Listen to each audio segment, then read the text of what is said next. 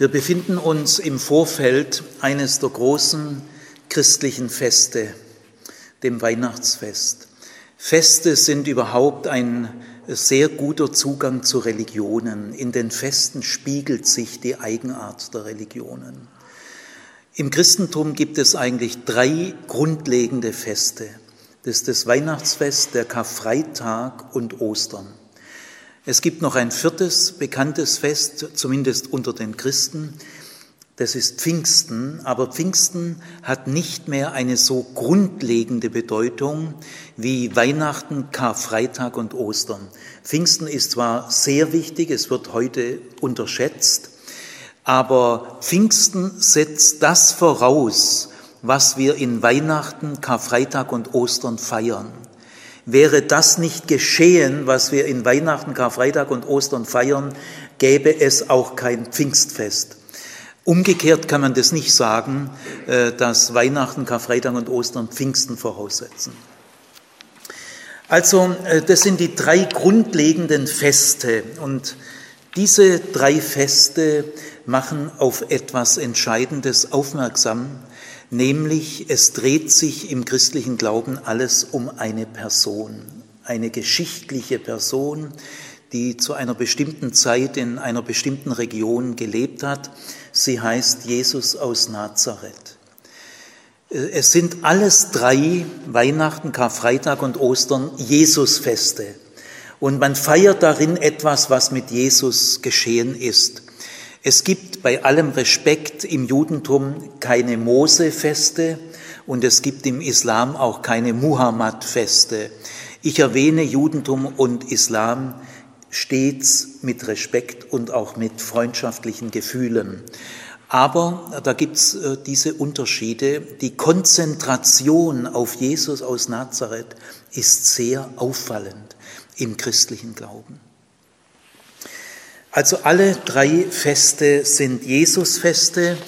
Wir feiern im Weihnachten, dass Jesus äh, geboren wurde. Wir wir gedenken oder feiern im Karfreitag, dass Jesus hingerichtet wurde und dass darin eine enorme Bedeutung für alle Menschen liegt. Und in Ostern feiern wir, dass Jesus auferweckt worden ist, als erster Mensch überhaupt nach christlichem Glauben. Also äh, wenn alle drei Feste Jesusfeste sind, und sich alles äh, auf die Person Jesus aus Nazareth konzentriert, dann bedeutet es, es geht auch heute Abend und an diesem Wochenende nicht in erster Linie um Programme. Ich möchte niemand für ein bestimmtes Programm gewinnen. Darum geht es im christlichen Glauben nicht in erster Linie. Es geht auch nicht in erster Linie um eine Weltanschauung oder um eine Idee oder eine Ideologie es geht auch nicht in erster Linie um eine Moral und es geht auch nicht in erster Linie um einen bestimmten Lebensstil. Alle diese Dinge sind wichtig an ihrer Stelle, aber es geht entscheidend im christlichen Glauben darum, dass wir eine bestimmte Person näher kennenlernen, ihr Vertrauen lernen im Leben und im Sterben und dass wir durch diese Person zu Gott finden. Darum geht es im christlichen Glauben. Das ist die Botschaft dieser drei grundlegenden Feste. Jetzt gehen wir aber speziell zum Weihnachtsfest. Das Weihnachtsfest hat eine spezifische Botschaft. Diese Botschaft, ich drücke sie erstmal ein bisschen vorsichtiger aus. Es ist immer schon eine Botschaft aus dem Glauben. Wir werden sie prüfen. Man muss das alles prüfen. Aber zunächst äh, sage ich es einfach mal so. Äh, in der vorsichtigen Formulierung äh, sagt das Weihnachtsfest nach christlichem Glauben, dass Gott auf eine einzigartige Weise in diesem Mann anwesend war. Tiefer als dieser Mann es vielleicht selber äh, gewusst hat. Also Gott kann auf eine sehr verborgene und intensive Weise in einem Menschen anwesend sein. Das äh, kann eben nur Gott. Man könnte auch sagen, zum Weihnachtsfest gehört die Botschaft, dass wir Christen überzeugt sind, dass wir es in dieser Person, Jesus aus Nazareth, mit Gott zu tun bekommen. In dieser Person ist uns Gott sehr nahe gekommen, näher als sonst. Jetzt kann man äh, diese Erfahrung, das, das sind nicht einfach nur Theorien, das sind Erfahrungen, die die Menschen weitergegeben haben, die mit Jesus sehr intensiv zusammengelebt haben, mit ihm unterwegs auf Wanderungen waren. Das ist ihre Erfahrung. Diese Erfahrung kann man jetzt auch sehr kühn ausdrücken, nämlich in Jesus ist Gott Mensch geworden. Also alle diese Formulierungen meine ich jetzt ich will nicht einfach immer nur sagen, in Jesus ist Gott Mensch geworden. Das ist so eine Gespensterformel, die man ja gar nicht sofort versteht, sondern äh, ich will sie immer auch so verstehen, äh, Gott äh, war in diesem Menschen auf eine besondere Weise anwesend. In diesem Menschen bekommen wir es mit Gott zu tun. Und in diesem äh, Mann ist uns Gott sehr nahe gekommen. Aber klassisch ausgedrückt heißt es, wir feiern in Weihnachten die Menschwerdung Gottes mit einem Fachausdruck, die Inkarnation. Das Wort wurde Fleisch. Jetzt auf heutige Normalbürger, gesunde Leute, die auch skeptisch sind, äh, wirkt diese Botschaft wie ein Märchen. Und das ist auch völlig klar. Äh, man muss sich fragen, Gott ist Mensch geworden, ist es nicht eine lächerliche Botschaft? Kann man das ernsthaft erwägen? Kann man diese Botschaft ernst nehmen? Also die meisten heutigen Zeitgenossen können das nicht. Es ist einfach zu komisch. Es wirkt wie eine neue Art von Mythos. In den früheren mythischen Religionen kam es nämlich tatsächlich oft vor, dass die Götter die Erde besucht haben und sie haben Menschengestalt angenommen. Bei Paulus heißt es einmal, also, also erstaunliche Wirkungen hatte in seiner Predigt und Kranke geheilt wurden. Da sagten die Menschen, oh, die Götter sind auf die Erde gekommen. Sie haben also Paulus dann als Gott verehrt, gell, der Menschengestalt angenommen hat. Und da hat Paulus gesagt, bloß nicht, bloß nicht, Leute, lasst es, ich bin ein ganz normaler Mensch. Gell. Also da merkt man an diesem Beispiel, dass in den mythischen Religionen die Götter regelmäßig Menschengestalt annehmen Menschen, aber das waren keine geschichtlichen Menschen, die tatsächlich gelebt haben, sondern sind alles mythische Figuren. Also zunächst muss man eindeutig zugeben, diese Botschaft, in Jesus ist Gott Mensch geworden, wirkt eindeutig wie ein Märchen, wie ein, äh, eine neue Art von Mythos. Äh, man muss annehmen, hier äh, spielt die religiöse Fantasie eine entscheidende Rolle. Es handelt sich um religiöse Spekulation. Angesichts dieser Skepsis, die berechtigt ist, äh, müssen wir fragen, können wir diese Botschaft prüfen? Können wir eine Art Qualitätsprüfung machen? Ja, das geht ein Stück weit.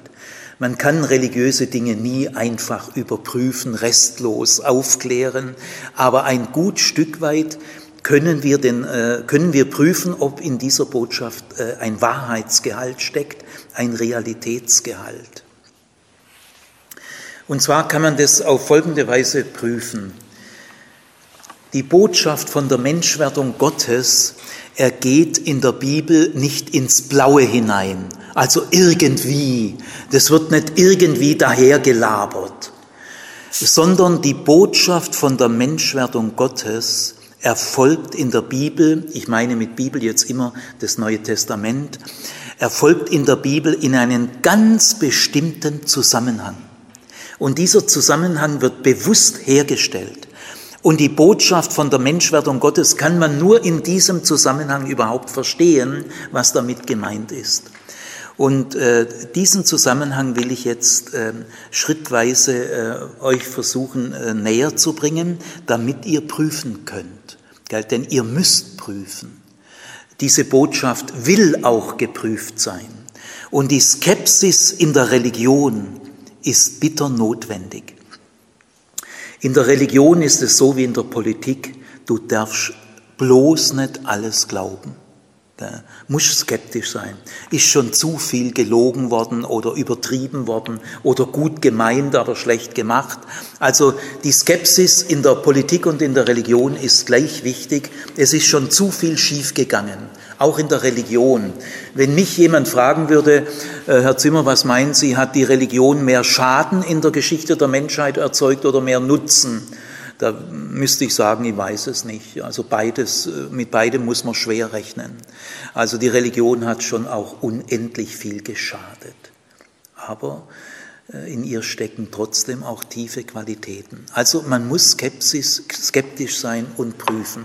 Ihr müsst also versuchen, euch eure eigene Meinung zu bilden. Und das, dabei will ich euch behilflich sein. Also, was ist es für ein Zusammenhang, in dem die Bibel die Botschaft von der Menschwerdung Gottes äh, bringt?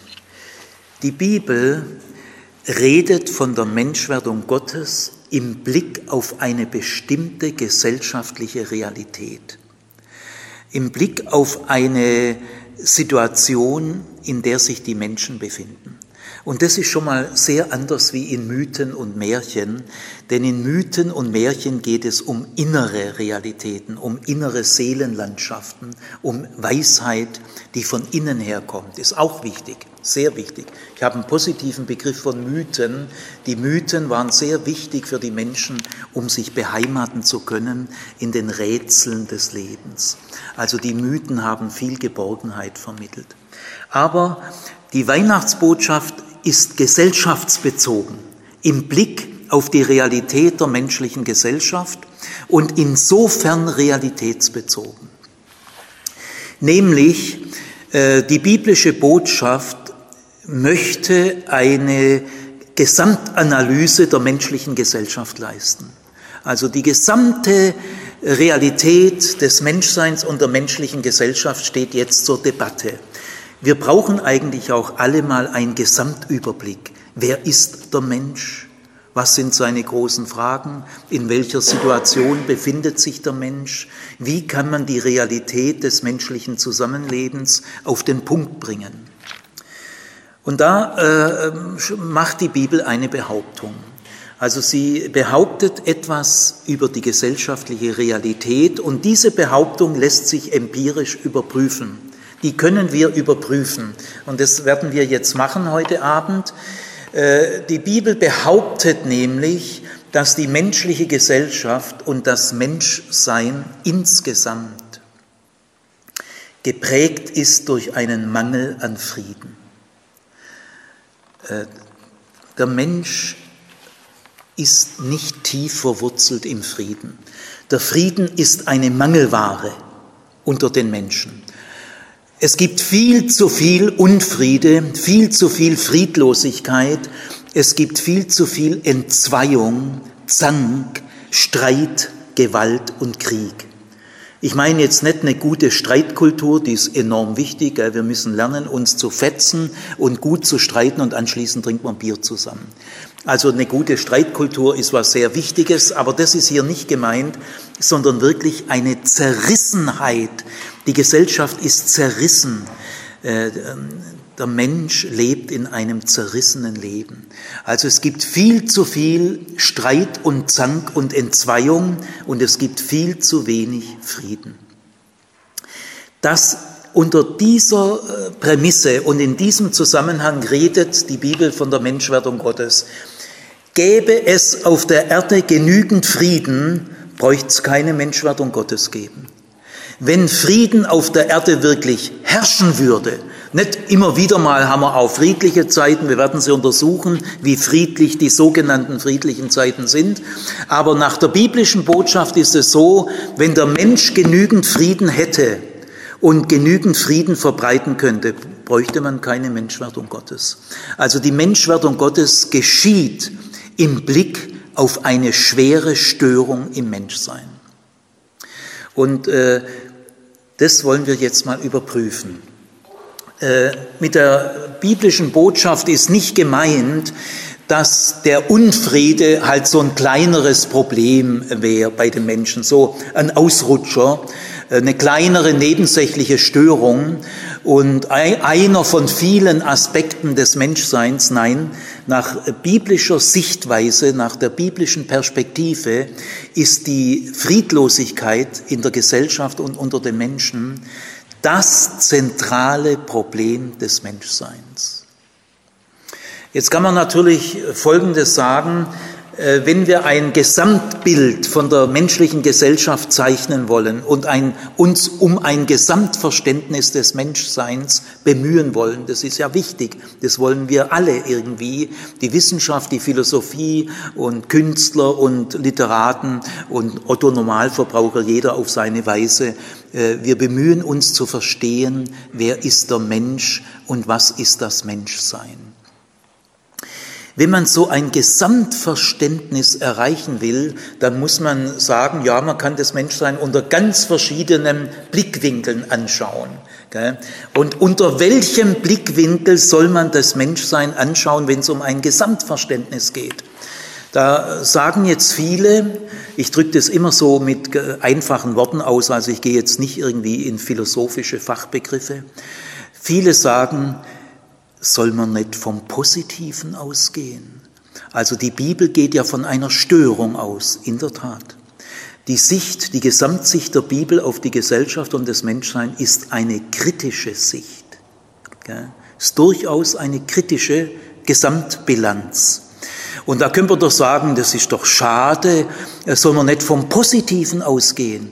Also man könnte doch auch ausgehen von den menschlichen Begabungen den menschlichen Fähigkeiten und den daraus äh, resultierenden menschlichen Leistungen. Zum Beispiel eine berühmte Definition des Menschen, die jahrhundertelang im Vordergrund war, ist, der Mensch ist ein Animal rationale. Äh, der Mensch ist ein vernunftbegabtes Lebewesen im Unterschied zum Tier. Und der Mensch hat eine enorme Denkfähigkeit. Man könnte auch von der Denkfähigkeit des Menschen ausgehen. Cogito ergo sum. Ich denke, also bin ich. Also warum, warum gehen wir nicht von der Denkfähigkeit des Menschen aus? Oder von seiner Kreativität? Oder von seiner musischen, künstlerischen Begabung, haben wir gerade am Flügel eine kleine Kostprobe bekommen. Oder wir können doch auch ausgehen von den technischen Fähigkeiten des Menschen. Also das wären doch auch berechtigte Ausgangspunkte. Und wenn man an die großen Entdeckungen der Menschen denkt, gell, wir könnten doch auch mal eine Bestandsaufnahme beginnen mit Bach, Mozart und Beethoven. Und dann könnte man Goethe und Schiller äh, zum Ausgangspunkt nehmen, Kant und Hegel oder Kopernikus, Galilei, Kepler, Einstein. Wir könnten Bertolt Brecht und Franz Kafka zum Ausgangspunkt nehmen. Gell oder Van Gogh, Dürer, Shakespeare, Dante, Eiffelturm, Verkabelung zwischen Europa und Amerika, diese ganzen äh, elektronischen Entdeckungen und so weiter, dann würden wir doch ein positives Bild vom Menschen bekommen. Ja, in der Tat, man kann vom Menschen sehr beeindruckt sein, bin ich auch immer wieder. Und man kann vom Menschen begeistert sein und fasziniert sein. Denken wir auch an seine sportlichen äh, Fähigkeiten. Also, äh, das wäre doch eine Sache. Zum Beispiel in vielen philosophischen Strömungen geht man erstmal davon aus, der Mensch ist ein vernunftbegabtes, sprachbegabtes, denkbegabtes, kreatives, nicht angepasstes, offenes Lebewesen. Ist nicht schlecht, ist berechtigt, stimmt auch. Äh, die Bibel wertet diese Dinge nicht ab. Es gibt Psalmen, du hast den Menschen so erschaffen, nur wenig niedriger als die Engel. Du hast sie gekrönt mit vielen Talenten und Begabungen. Also äh, die Bibel redet auch sehr, sehr positiv vom Menschen. Er ist ja ein Geschöpf Gottes und die Vernunft ist ein Geschenk von Gott. Das auch. Aber in der Bestandsaufnahme hat sie eine kritische Sicht es ist eine tiefe Störung im Menschsein, die zeigt sich im Mangel an Frieden und in einem zu viel an Streit und Friedlosigkeit. Jetzt möchte ich mal in einem äh, nächsten Schritt versuchen, äh, diese äh, Friedlosigkeit mal näher zu entfalten. Denn äh, wenn, äh, wenn wir mal an die positiven Dinge denken, die Begabungen, Talente, Leistungsfähigkeiten des Menschen, dann muss man noch ein Stück weiter fragen und dann wird die Sache schwieriger. Man muss zum Beispiel mal die Frage stellen, also ja, bei aller Anerkennung, bei aller Dankbarkeit, Mitfreude, Solidarität ist alles völlig gut. Wir müssen aber die Frage stellen, ist durch die Begabung des Menschen, die Talente des Menschen, die Leistungen des Menschen, seine Entdeckungen durch den technischen, wissenschaftlichen Fortschritt, ist die Welt dadurch friedlicher geworden? Die Frage muss man stellen. Bei allem Respekt vor den sportlichen, technischen, musischen, kreativen, denkerischen Fähigkeiten des Menschen, die erstaunlich sind, ist die Welt dadurch friedlicher geworden. Äh, ist, die, ist der Unfriede deutlich zurückgegangen und das werden wir überprüfen. Ich sage mal von vorne weg, nein, wir sind vom Frieden so weit entfernt wie in der Altsteinzeit. Wir sind dem Frieden nicht näher gekommen. Heute gibt es auch nur noch wenige Menschen, die sagen, mit zunehmender Bildung, mit zunehmendem technischen Fortschritt und wissenschaftlichen Fortschritt wird die Welt immer besser und immer friedlicher. Das glaubt heute praktisch keiner mehr. Und wenn das einer glaubt, dann muss man ihm sagen, wo klemmt's? Bist du ein bisschen lernresistent? Nach dem, was heute passiert ist im 20. Jahrhundert, Weltkriege, ethnische Säuberungen, was es alles gab, Auschwitz, Hiroshima, können wir an keinen Fortschritt mehr glauben. Wir haben erlebt, welche Ohnmacht die Vernunft hat. Die Vernunft ist wahnsinnig ohnmächtig. Sie kann vieles nicht. Das, der Rationalismus hat übersehen die Grenzen der Vernunft, ihre Ohnmacht. Sie kommt gegen Geldgier. Kannst du mit Vernunft gegen Geldgier angehen? Nein. Oder gegen sonstige wirtschaftliche Interessen sind die vernünftig? Nein. Also, wenn wir mal weiterfragen, hat, haben diese Begabungen und Talente die Welt friedlicher gemacht, wird die Sache sofort wieder kompliziert. Und auch die Frage, wie gehen die Menschen mit diesen Entdeckungen und Erfindungen um? Für was benutzen sie sie? Also äh, nach biblischer Sicht, ich will das mal so zusammenfassen, gibt es im, in der menschlichen Gesellschaft und im Menschsein viel Gutes. Ja, das gibt es. Viel Eindrückliches, Lobenswertes, äh, Dankenswertes, ohne jede Frage. Aber direkt daneben gibt es viel Böses, viel Unmenschliches. Bei Tieren können wir nicht sagen, es gibt viel Untierisches. Es gibt nicht untierisch, aber es gibt unmenschlich. Also direkt daneben sehr viel Zerstörerisches, viel Gewalt, viel Gemeinheit, viel Folter, viel Kindesmissbrauch, hart daneben und nicht nur kleine Ausrutscher. Also die Bibel hat vom Menschsein einen ambivalenten Gesamteindruck. Das Menschsein ist zweischneidig, zweiseitig. Es hat zwei Gesichter. Äh, es kann wunderschön sein und es kann grausam sein, gemein sein. Und äh, diese Ambivalenz, darauf legt die Bibel ihren Finger und sie sagt, das ist ein tiefes Symptom für ganz tiefe Ursachen.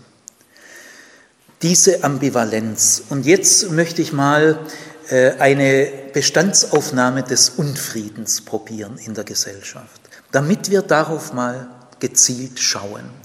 Bei dieser Bestandsaufnahme des Unfriedens äh, müssen wir aufpassen, dass wir nicht einseitig, billig und oberflächlich werden. Also es hilft kein bisschen weiter, wenn wir jetzt schwarz malen. Es muss eine faire, sachliche, realitätsgerechte Bestandsaufnahme sein. Also es geht mir in dem, was ich jetzt mache, auf keinen Fall um Schwarzmalen, um Übertreiben. Und ihr prüft mal alle mit, übertreib ich? Ich werde mich jetzt schon konzentrieren auf die Dinge des Unfriedens, aber ihr müsst kritisch, skeptisch prüfen, ist es sachgerecht, ist es fair oder, oder übertreibe ich und male schwarz. Auf der anderen Seite darf es bei dieser äh, Gesamtaufnahme auch nicht um Schönfärben gehen. Also was ich auch vermeiden muss, muss ich verharmlosen, ausblenden. Was ich nicht weiß, macht mich nicht heiß. Äh, Optimismus durch Selektion. Äh, Optimismus ist oft erkauft durch selektive Wahrnehmung. Ich konzentriere mich auf die Schokoladenseiten des Lebens und das andere will ich einfach nicht so sehen. Es gibt eben auch das Beschönigen, das Verharmlosen. Also ich muss jetzt versuchen, ich will ihr, ihr alle auch dann ähm, übers Internet, ihr alle müsst selber prüfen, ist diese Bestandsaufnahme des Unfriedens fair, sachlich und realitätsbezogen. Äh, wenn wir die verschiedenen Phänomene des Unfriedens ähm, behandeln wollen, müssen wir differenzieren, denn der Unfrieden gibt es auf allen Ebenen der Gesellschaft und des Menschseins. Die erste Ebene ist die internationale Ebene, die globale Ebene, nämlich der Unfriede zwischen den Völkern und Nationen. Wir gehen jetzt mal von den krassen Formen des Unfriedens aus, den offensichtlichen, und dann äh, gehen wir immer weiter zu den verkappteren Formen des Unfriedens, den subtileren und die nicht mehr so offensichtlich sind. Und dann fragen wir ständig nach den Wurzeln. Wo kommt es her? Also zunächst mal die internationale Ebene. zwischen den Völkern. Durch die gesamte Geschichte der Menschheit ziehen sich Kriege seit der Steinzeit. Die Menschheit hat bis heute es nicht geschafft, Kriege grundsätzlich zu überwinden. Es gibt kaum ein Jahr, wo nicht irgendwo gemordet, getötet und geschossen wurde. Seit dem Zweiten Weltkrieg, im Zweiten Weltkrieg sind 70, 80 Millionen Menschen getötet worden. In den Schlachten des Weltkriegs. Übrigens, der Begriff Schlacht kommt aus der Jagd. Man schlachtet Tiere. Und von diesem Jagdschlachten kommt der Ausdruck Schlacht in, äh, im Krieg. Äh, nach dem Zweiten Weltkrieg bis heute sind über 700 Kriege geführt worden lokale Kriege, begrenzte regionale Kriege, Stammesfäden und so weiter. In London gibt es ein wissenschaftliches Institut zur Erforschung der Kriegsursachen und die führen eine genaue Statistik seit 1992 mit dem Ergebnis, bis heute gab es kein Jahr seit 1992, in dem auf der Erde weniger als 30 Kriege waren, gleichzeitig, in verschiedenen Orten, in verschiedener Größenordnung. Wenn man genau nachguckt, wo wird geschossen. Wir dürfen bei dieser krassen Form jetzt bloß nicht bildungsbürgerlich, mittelschichtsorientiert, Schwabenländle sagen, da machen wir gleich weiter, das betrifft uns nicht besonders, gell? weil wir jetzt gerade nicht unter massiver Kriegsgefahr sind und auch nicht mehr unter den Kriegsfolgen des Zweiten Weltkriegs, unter denen man viele, viele Jahre gelitten hat. Das darf kein Grund sein zu sagen, da machen wir mal schnell weiter. Nein, ich, ich bleib da jetzt mal ein bisschen. Also äh, die Kriege sind für die Betroffenen voller Schrecken, voller Leid und voller Tod. Ein Krieg ist entsetzlich, schrecklich. Und diese Kriege also konnten nie überwunden werden bis heute, trotz aller Bildung, trotz aller Wissenschaft, trotz aller Psychotherapie, trotz aller Kriegsforschung. Denn durch Aufklärung über die Gründe des Krieges gehen die Gründe des Krieges noch nicht weg. Aufklärung und Bildung genügt niemals gegen Kriegsgefahr. Die Gründe des Krieges sind so tief, dass man sie durch Aufklärung nicht ohne weiteres wegbekommt, obwohl Friedensforschung schon sehr wichtig ist. Aber man muss realistisch sein. Wenden wir uns mal den sogenannten Friedenszeiten zu. In den sogenannten Friedenszeiten herrscht immer auch Kriegsgefahr. Und weil die Kriegsgefahr nie definitiv grundsätzlich einmal überwunden wurde bis heute, deswegen haben alle Staaten, auch die friedlichen Staaten, die Demokratien und die Rechtsstaaten, alle Militär. Und äh, man muss sich nämlich wappnen gegen die Gefahr des Krieges.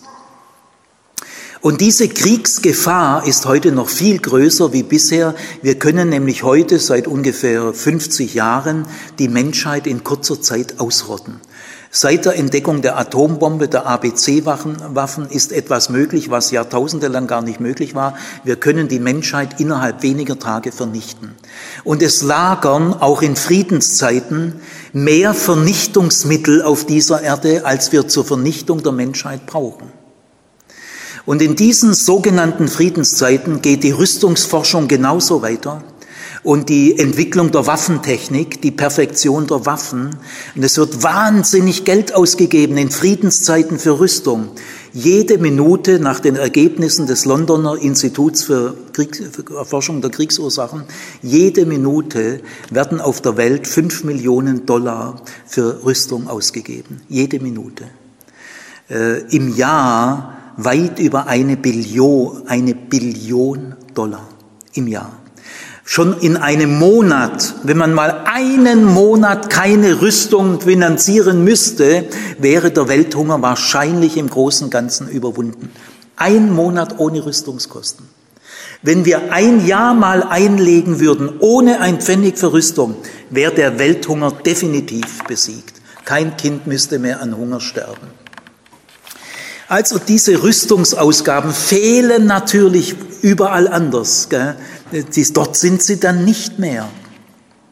Zu den sogenannten Friedenszeiten gehören auch Waffenexporte. Die Bundesrepublik ist an dritter Stelle weltweit. Der dritthöchste Waffenexporteur ist die Bundesrepublik. Also sie verdient in Friedenszeiten kolossal am Krieg. Und in den Friedenszeiten, zu den sogenannten Friedenszeiten, äh, gehört auch, dass viele Friedensbedingungen eigentlich eine Frechheit sind, ein kalter Krieg. Äh, die Welthandelspreise ist ein kalter Krieg. Was wir für Kaffee bezahlen an diejenigen, die arbeiten, ist zutiefst unfriedlich. Wir müssten wahrscheinlich das Fünffache an Kaffee bezahlen, wenn wir diesen Arbeitern für ihre Arbeitszeit so viel bezahlen würden wie uns selber. Also auch die Friedenszeiten sind oft ein versteckter kalter Krieg. Gehen wir mal zu den Kriegsursachen. Äh, nach der Friedensforschung, soweit ich sie kenne, sind die Kriegsursachen sehr komplex und sehr tief und sie gehen dadurch nicht weg, dass wir sie erforschen. Äh, eine der wichtigsten Kriegsursachen sind tief sitzende Ängste. Die Angst vor dem anderen, die Angst vor dem Fremden. Und diese Ängste wiederum führen oft dazu, dass man andere provoziert. Das ist ganz merkwürdig. Menschen, die ängstlich sind und unsicher sind, provozieren, ohne dass sie es merken. Dann ist eine ganz tiefe Kriegsursache das Misstrauen die Feindbilder. Äh, gerade Menschen, die nach Macht streben und weil sie ängstlich sind, die wollen so viel Macht haben, dass sie sich absichern. Die Mächtigen dieser Welt sind oft sehr ängstliche Menschen. Hitler war sehr ängstlich. Die Diktatoren sind überdurchschnittlich ängstlich. Äh, die, die tiefste Spur kann die Angst sein. Sie wollen so mächtig sein, dass nichts mehr passiert, dass sie sich ganz absichern können. Also machtgierige Menschen sind in der Regel überdurchschnittlich ängstlich. Sie brauchen die Macht, äh, um ein bisschen sich sicherer zu fühlen. Ein Mensch, der sich sicher fühlt, braucht keine Macht. Dann sind auch schwere Kriegsursachen ungerechte Zustände. Gerechtigkeit ist die Voraussetzung für Frieden. Ohne Gerechtigkeit kein Frieden und es gibt eben sehr viel Ungerechtigkeit.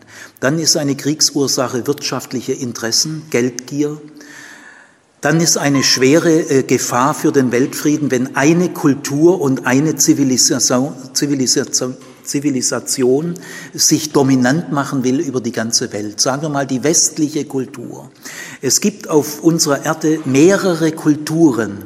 Es wird nie eine Welteinheitskultur geben, schon aufgrund unterschiedlicher klimatischer und geografischer Bedingungen dass Menschen eine andere Hautfarbe haben, dass es heißer ist, dass kein Regen fällt oder sehr viel Regen fällt. Das beeinflusst die Mentalität und so entstehen Kulturen. Wir haben die westliche Kultur, die islamische Kultur, die russische äh, Kultur, die afrikanische Kultur und die asiatische Kultur. Es sind fünf Kulturkreise. Frieden wird nur möglich sein auf Augenhöhe bei einer völligen Gleichberechtigung dieser Kulturen. Sobald eine Kultur nach der Weltherrschaft strebt, ist es eine schwere Gefahr für den Weltfrieden. Aber die wirtschaftlichen Interessen gehen nicht dadurch weg, dass man sagt, wirtschaftliche Interessen sind eine Kriegsursache. Also was können wir machen?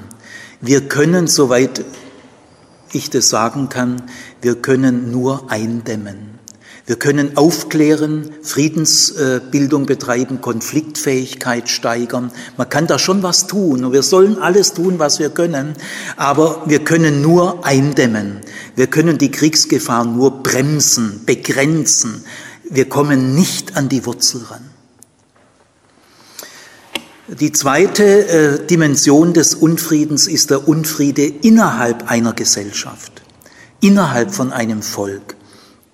Es gibt den äußeren Feind, dafür ist die Armee zuständig, und es gibt den inneren Feind, äh, dafür ist Polizei und Strafvollzug zuständig. Die sind auch uniformiert, so wie die Armee. Das ist auch ein Feind. Es gibt den äußeren Feind und den inneren Feind.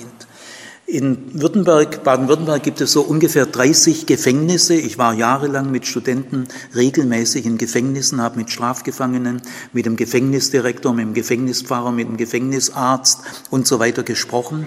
Und äh, Baden-Württemberg gibt pro Jahr 250 Millionen aus für die Gefängnisse. Und bessern Sie was?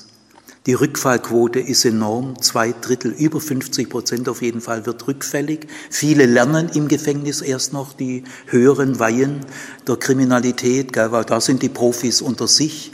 Und kommen sie friedlicher raus, wie sie reingehen? Was geben wir für Riesensummen aus? Sind Gefängnisse intelligent? Sollten wir nicht vielleicht noch auf andere Möglichkeiten kommen, vor allem wenn es nicht um gemeingefährliche Gewaltverbrecher geht. Das sind nur fünf bis acht Prozent in den Gefängnissen. Über 90 Prozent ist Eigentumskriminalität und Beschädigungskriminalität. Und da gäbe es sicher intelligentere Formen. Also die Kriminalitätsrate ist nie gesenkt worden. Sie ist seit der Antike konstant. Äh, unsere Universitäten, unsere Bildungsprogramme, Milliarden für Bildungsprogramme haben die Kriminalitätsrate nicht drücken können. Allerdings muss man andererseits auch sagen, gäbe es keine Polizei und kein Strafvollzug, würde die Kriminalitätsrate sofort nach oben gehen und zwar stark. Es gab mal ein Beispiel in Quebec da vor, in den 50er Jahren, da kam in der Zeitung, dass die Polizei mal streikt eine Woche lang streikt. Die Zahl der Verbrechen hat sich verzwanzigfacht in dieser Woche. Wenn man weiß, dass man gar nicht verfolgt wird, dann geht es allerdings los. Also wir brauchen schon diese Abschreckung, aber sie kann nur begrenzen, nur eindämmen. Wir kommen nicht an die Wurzel ran.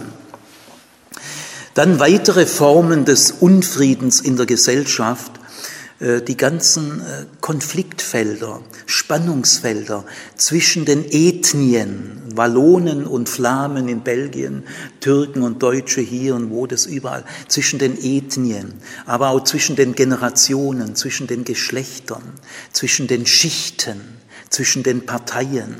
Und wie viel mühsame Kompromisse. Viele Kompromisse sind ja dermaßen schwer errungen, weil man weiß, es ist immer noch besser wie Krieg. Jetzt allein Mindestlohn und so weiter. Jahrelanges Gezerfe. Gell? Weil eben in unserer Gesellschaft Gruppeninteressen sehr stark sind. Äh, wir kriegen es nicht hin, dass das Allgemeinwohl wirklich herrscht. Gell? Wir sind aufgesplittet in Berufsverbände, Interessenverbände und die suchen ihren Vorteil. Baden-Württemberg ist, glaube ich, das letzte Bundesland, in dem ein Fach im Unterricht immer noch Gemeinschaftskunde heißt. Dieser Ausdruck ist ein Witz. Denn eine Gesellschaft ist keine Gemeinschaft. Und das soll man auch keinen Schülern vorgaukeln. Wir haben Interessenkonflikte, wir müssen auch für Kompromisse suchen, aber eine Gesellschaft ist keine Gemeinschaft. Das Fach muss einfach heißen Politikunterricht, so wie es auch in den meisten Bundesländern üblich ist. Also auch innerhalb einer Gesellschaft geht die Schere zum Beispiel von Reich und Arm geht weit auseinander. Es leben zurzeit 70.000 Kinder in der Bundesrepublik auf der Straße. 70.000 Kinder. Das war früher mal 8.000 oder 10.000. Die Gesellschaft wird kälter. Die Ellenbogengesellschaft breitet sich aus. Es gibt wertvolle Gegenkräfte, das muss ich sagen, damit ich nicht ungerecht werde, die sehe ich auch. Musikvereine, Sportvereine, Es gibt Bürgerinitiativen, die Musik überhaupt ist eine Friedenskraft, wobei Musiker dann auch streiten und um irgendwelche Quoten kämpfen. Gell? Aber die Musik selber ist eine wirklich friedliche Kraft. Der Sport hat auch sehr friedliche Möglichkeiten, kann aber natürlich instrumentalisiert werden. Die Musik übrigens auch. Brauchen wir nur Marschmusik und sowas denken. Also es gibt friedliche Gegenkräfte, die Vereine, überhaupt die Familie, der Schutz der Familie, die Hilfe in der Familie, aber auch die ganzen Pflegeberufe, Fürsorgeberufe. Gell. Es gibt viel Hilfsbereitschaft unter den Menschen. Also das äh, das ist schön. Und das, äh, mir wird, seit ich so sehbehindert bin, so viel geholfen. Ich bin wirklich ganz beeindruckt. Es ist wie wenn ich das Gute in den Menschen vorkitzle. Also ich habe schon so viel Hilfe erlebt von Menschen. Das will ich würdigen. Aber es tröstet mich nicht über die anderen Dinge hinweg. Die Gesellschaft wird härter, sie wird kälter. Also auch innerhalb der Gesellschaft gibt es tiefe, starke Formen des Unfriedens, des Konkurrenzkämpfens. Gehen wir mal noch eine Ebene weiter in den Privatbereich, in den Nahbereich. Viele Menschen haben ein bisschen die Illusion, die großen Probleme sind alles bloß die blöden internationalen Probleme, die blöden Machthaber und die doofen Politiker, also auch eine pauschale Abwertung der Politik. Wir brauchen heute Menschen, die in die Politik gehen.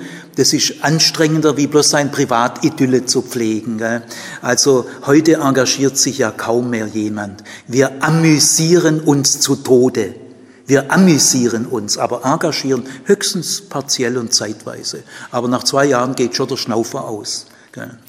Also wir brauchen dieses langfristige Engagement der Fürsorgeberufe, Pflegeberufe, die ja beschämend schlecht bezahlt werden. Wann wird der Staat lernen, dass er ohne Pflegeberufe und Fürsorgeberufe, da wischt auch dem Manager im Herzinfarkt keiner die Scheiße unterm Po weg dann wird er dann die Pflegeberufe brauchen. Aber die verdienen ein Tausendstel. Also es gibt gute Gegenkräfte, aber wie, wie werden sie bezahlt? Wie werden sie gewürdigt? Also jetzt gehen wir mal in den Privatbereich. Viele denken, ja, im Privatbereich ist besser. Gell? Die, der Unfriede ist nur außen, draußen in der großen Welt. Nein, auch in den kleinen Privatbereichen äh, gibt es so viel Zank und Streit. Gell? Äh, es wird da nicht besser. Es sind neue Formen des Unfriedens. Gell? Wie viel Freundschaften gehen mit der Zeit auseinander? Wie viele Beziehungen gelingen? Wie viel Prozent? Ich weiß es nicht. Wie, viele, wie viel Prozent der Beziehungen misslingen? Vielleicht nach einer gewissen Zeit. Gell? Wie viele Beziehungen bleiben hinter dem zurück, was möglich wäre, sind blockiert? Gell? Ein Strafgefangener, der Literaturpreise bekommen hat, weil er im Gefängnis angefangen hat, Kafka und Brecht zu lesen. Es war ein Ofensetzer, ein Hauptschüler, der hat aber später dann viele Literaturpreise bekommen. Ich war mit ihm befreundet. Er ist inzwischen gestorben mit so 62. Und Kuno, zur Erinnerung an meinen Freund Kuno, äh, der einen Mord begangen hat und der mich öfters gefragt hat, Sigi, ich habe einen Mord begangen. Bin ich jetzt ein Mörder? Bin ich jetzt mein Leben lang unter diesem Begriff Mörder? Habe ich nicht auch noch andere Sachen im Leben gemacht? Ist jetzt diese verdammte Tat, die mir schon zwei Minuten später Leid getan hat und für die ich ja acht Jahre Zuchthaus habe, bin ja abgesessen, gell? Äh, aber das Zuchthaus war fast noch schlimmer. Gell? Und er hat folgendes Motto gehabt. Kuno Bärenbold, Motto von Kuno Bärenbold aus Karlsruhe-Durlach. Zu ahnen, was möglich wäre und nicht geschieht, macht traurig. Das war sein Lebensmotto in seinen Büchern. Er hat viele Bücher geschrieben. Zu ahnen, was möglich wäre zwischen Menschen und nicht geschieht. Diese Bequemlichkeit, diese Trägheit, diese Gleichgültigkeit, es geschieht nicht. Nicht nur, was wir tun, ist problematisch, sondern auch, was wir unterlassen, was wir nicht tun. Also im Privatbereich, wie viel Vorurteile, wie viel Abgrenzung, wie viel Neid. Wie viel sich gegenseitig taxieren wie eine Ware auf dem Markt. Wie viel Scheidungsquote, wie viel Streit, wie viel Verletzung. In einem Schulbus sagt eine Achtklässlerin zu einer Sechsklässlerin laut im Schulbus, wenn es so aussähe wie du, dann hätte mich schon längst umgebracht. Ich habe als Gemeindepfarrer einen Mann beerdigt, ungefähr 50 Jahre alt. Äh, die Tochter, die gerade vor zwei Wochen Konfirmation hatte, hat ihn erhängt in der Garage gefunden. Sie hat ihren eigenen Vater erhängt in der Garage gefunden mit 14 Jahren. Und ich habe dann Gespräche geführt, wie das wohl kam. Ich weiß es natürlich nicht. Aber äh, eins habe ich gehört, dass während der Konfirmationsfeier eine Verwandte zu diesem Mann sagt, Du warst ja immer schon eine. Laut und deutlich, so richtig mit Schmackes, öffentlich auf der Konfirmationsfeier. Ich meine, das ist schon eine Vernichtung. Gell? Wie viel Verletzung und Beschädigung. Ihr und ich, wir sind alle beschädigt. Wir sind alle Beschädigte. Wir sind alle Verletzte. Und deswegen haben wir so einen engen Tellerrand und können nicht so großzügig sein. Wir haben unsere Grenzen, denn wir sind selber verletzt. Gehen wir mal in den Innenbereich, in uns selbst hinein. Haben wir in uns drin, in unserer eigenen Person Friede? Nein, auch nicht. Der Mensch ist nicht einfach eins einig mit sich selber.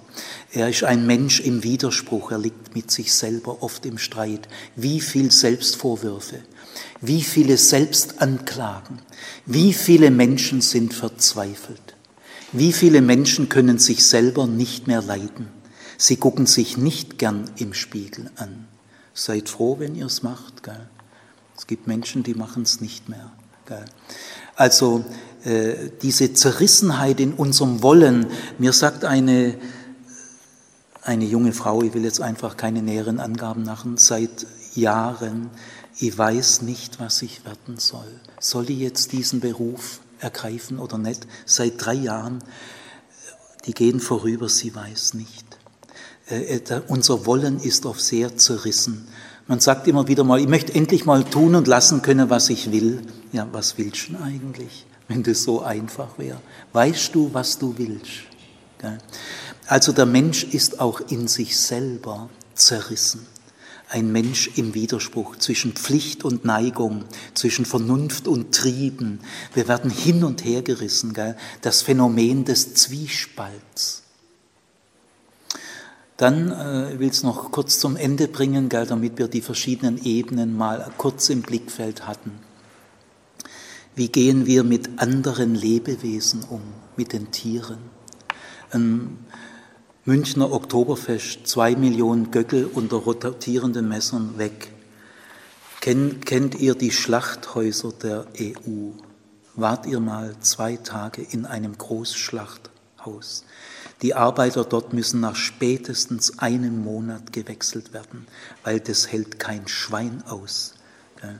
Äh, diese Grausamkeit. Die Tiere waren noch nie so chancenlos wie heute. Wie geht der Mensch mit Tieren um für Kosmetik und für sonstige Sachen?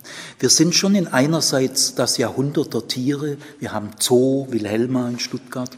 Alte Menschen sind wirklich glücklich, wenn sie eine Katze oder einen Hund oder Meerschweinchen haben.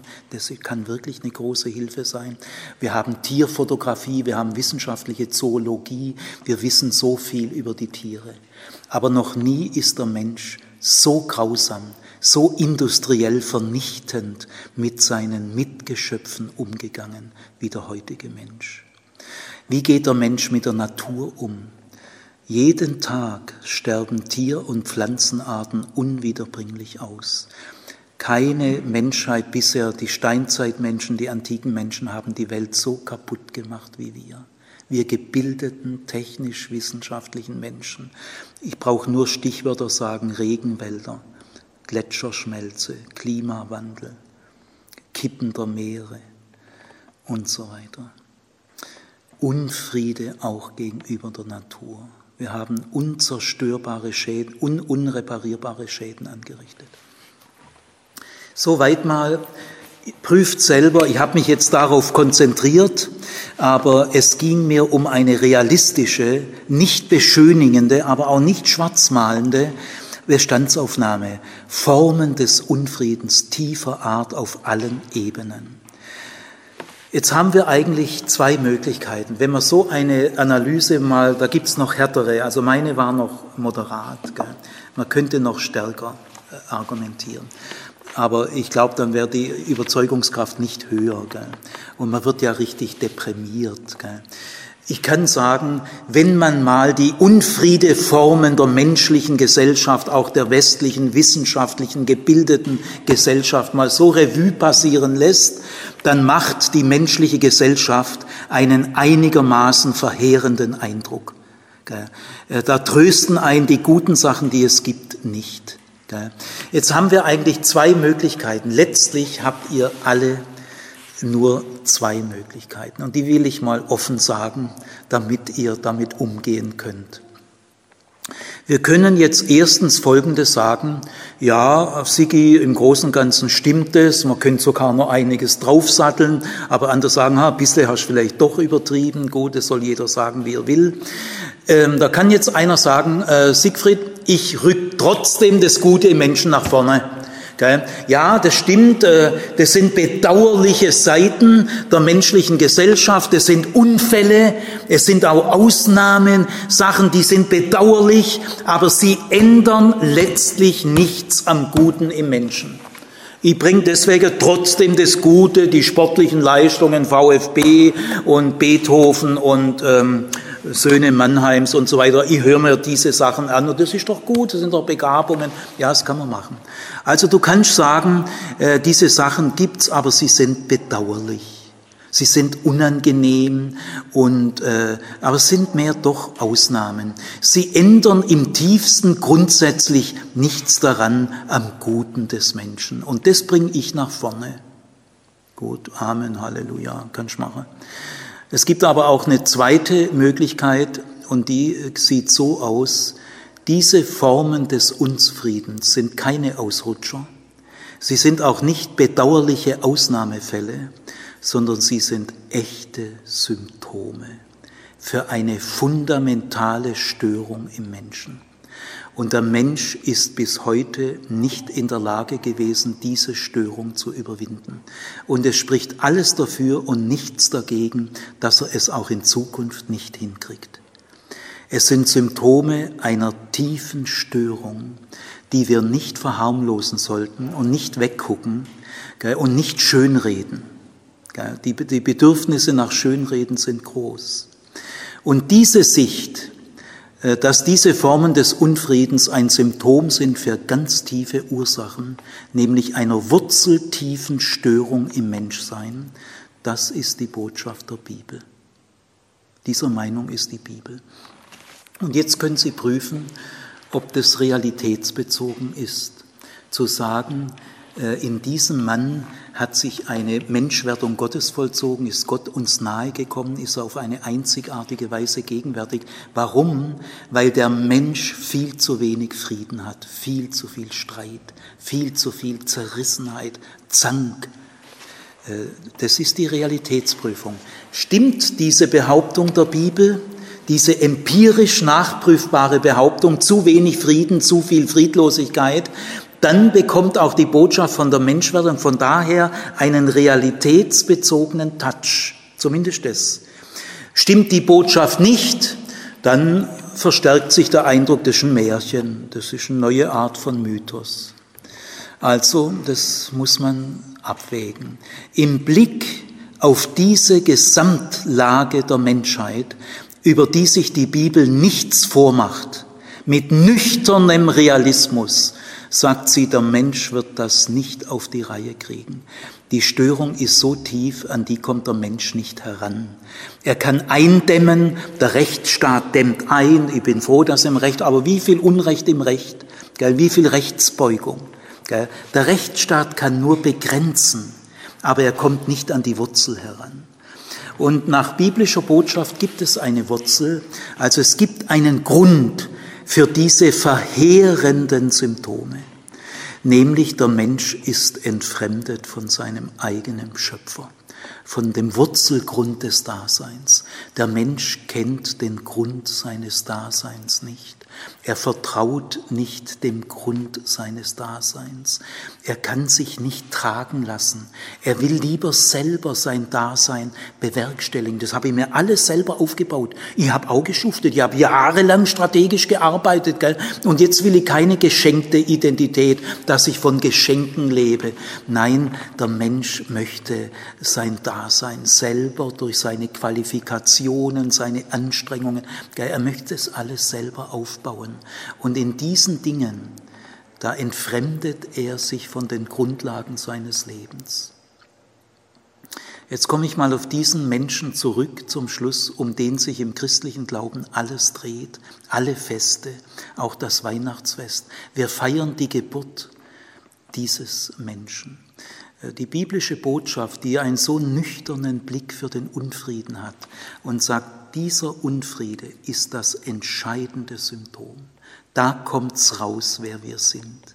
Es kommt nirgendwo so raus, wer wir sind, wie an diesem Punkt. Da macht sich die Bibel nichts vor. Viel weniger als die Menschen heute. Die machen sich da ziemlich viel vor.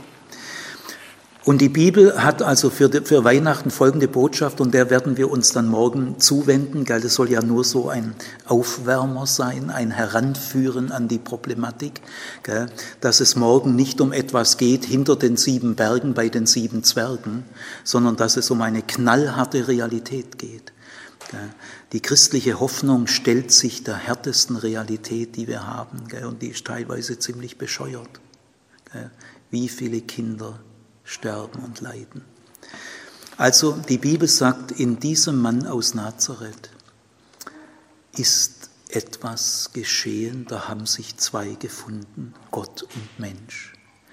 Und weil die Entfremdung von Gott die tiefste Ursache ist, ist das Zueinanderfinden von Gott und Mensch in diesem Mann die Quelle, der Ausgangspunkt von Möglichkeiten des Friedens. In diesem Mann ist Gott und Mensch ganz nahe, nicht mehr entfremdet. Da haben sich zwei gefunden. In dieser Person ist auf eine geheimnisvolle Weise, die wir nur langsam uns ein bisschen bewusst machen können, äh, haben sich, hat sich Gott und Mensch vereint. Da ist etwas gelungen, was sonst misslungen ist. Hier ist es gelungen. Die Freunde und Freundinnen dieses Mannes, die mit ihm monatelang unterwegs waren auf einem Wanderleben, die haben gemerkt, der Mann ist nicht zerrissen. Der ist dem Grund seines Daseins nicht entfremdet. Bei dem ist irgendwas im Lot. Und ich will zum Schluss nur zwei, drei Tupferchen sagen. Ich will mal ein Beispiel sagen, das fast unbekannt ist. Jesus aus Nazareth hat ja Jünger berufen und diese Auswahl dieser Jünger war sehr bewusst. Er hat irgendwie da eine Keimzelle geschaffen. Und in diese Jüngerschaft beruft er einen Zeloten, Simon den Zelot. Das sind äh, Extremisten, gewaltbereite römische Widerstandskämpfer, also gegen Rom. Die stechen auch gern Römer ab und ihr ganzer Sinn ist diese verdammte gottlose Militärmaschinerie aus Palästina raushauen. Gell? Das sind die Zeloten, Widerstandskämpfer gegen die Römer. Und er hat in seinen Jüngerkreis Zöllner berufen, Kollaborateure mit den Römern. Gell? Levi der Zöllner. Es ist bis heute ein Rätsel wie das möglich war. Denn die Feindschaft zwischen Zeloten und Zöllnern galt im Judentum als vollkommen unüberbrückbar. Es waren Todfeinde. Er beruft aber beide in sein Jüngerkreis.